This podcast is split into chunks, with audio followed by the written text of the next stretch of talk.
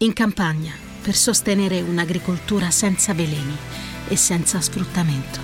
L'8 per 1000 all'Unione Buddista Italiana arriva davvero a chi davvero vuoi tu. 8 per 1000 unionebuddista.it Benvenuti! Questa è una nuova puntata di Sentiamoci al Top, il podcast dedicato al benessere a cura di Laura ed Enrica. Indossa le tue cuffiette, mettiti comodo e scopri quale sarà il focus di questo episodio.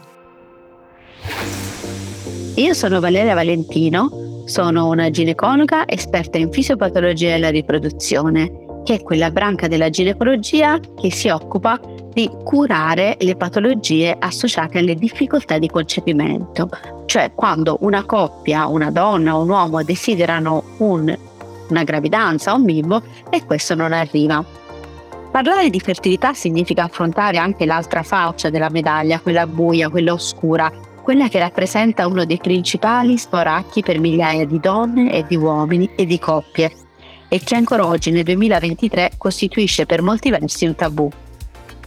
Non è facile parlare in modo schietto e senza filtri di infertilità, però è quello che noi dobbiamo fare. Dobbiamo sensibilizzare le persone sul nostro bene più prezioso per cercare di tutelarlo col passare degli anni.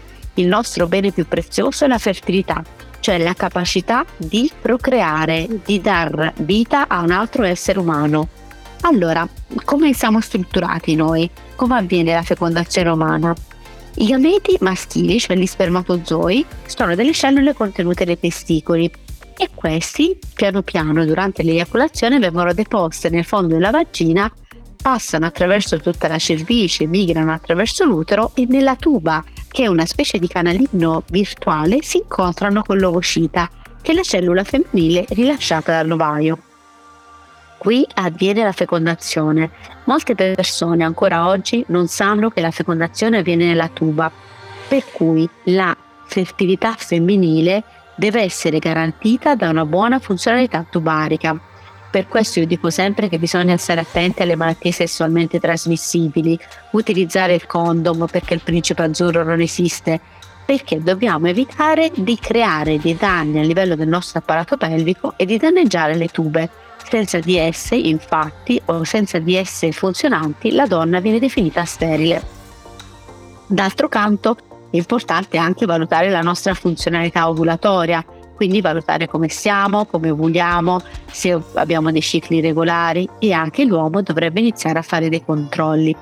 Purtroppo dopo gli anni Ottanta eh, non essendo più obbligatorio il servizio di leva, tanti uomini non hanno più fatto i controlli in età post-adolescenziale e quindi tante problematiche correlate alla fertilità maschile sono aumentate.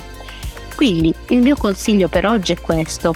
Recatevi dal vostro ginecologo curante, fate un check della vostra fertilità attraverso una visita, un pap test, un'ecografia e valutate se è necessario fare anche dei dosaggi ormonali per valutare la vostra fertilità. Così come l'uomo non deve aver paura di valutare il proprio stato riproduttivo facendo semplicemente una visita dall'andrologo. Non è necessaria per forza l'esplorazione dettale, ma anche semplicemente valutare lo stato del pene, lo stato dello scroto, degli annessi pelvici è importante per la nostra salute riproduttiva. Ecco, il mio consiglio per oggi è questo, tutelate il vostro bene più prezioso, la vostra fertilità.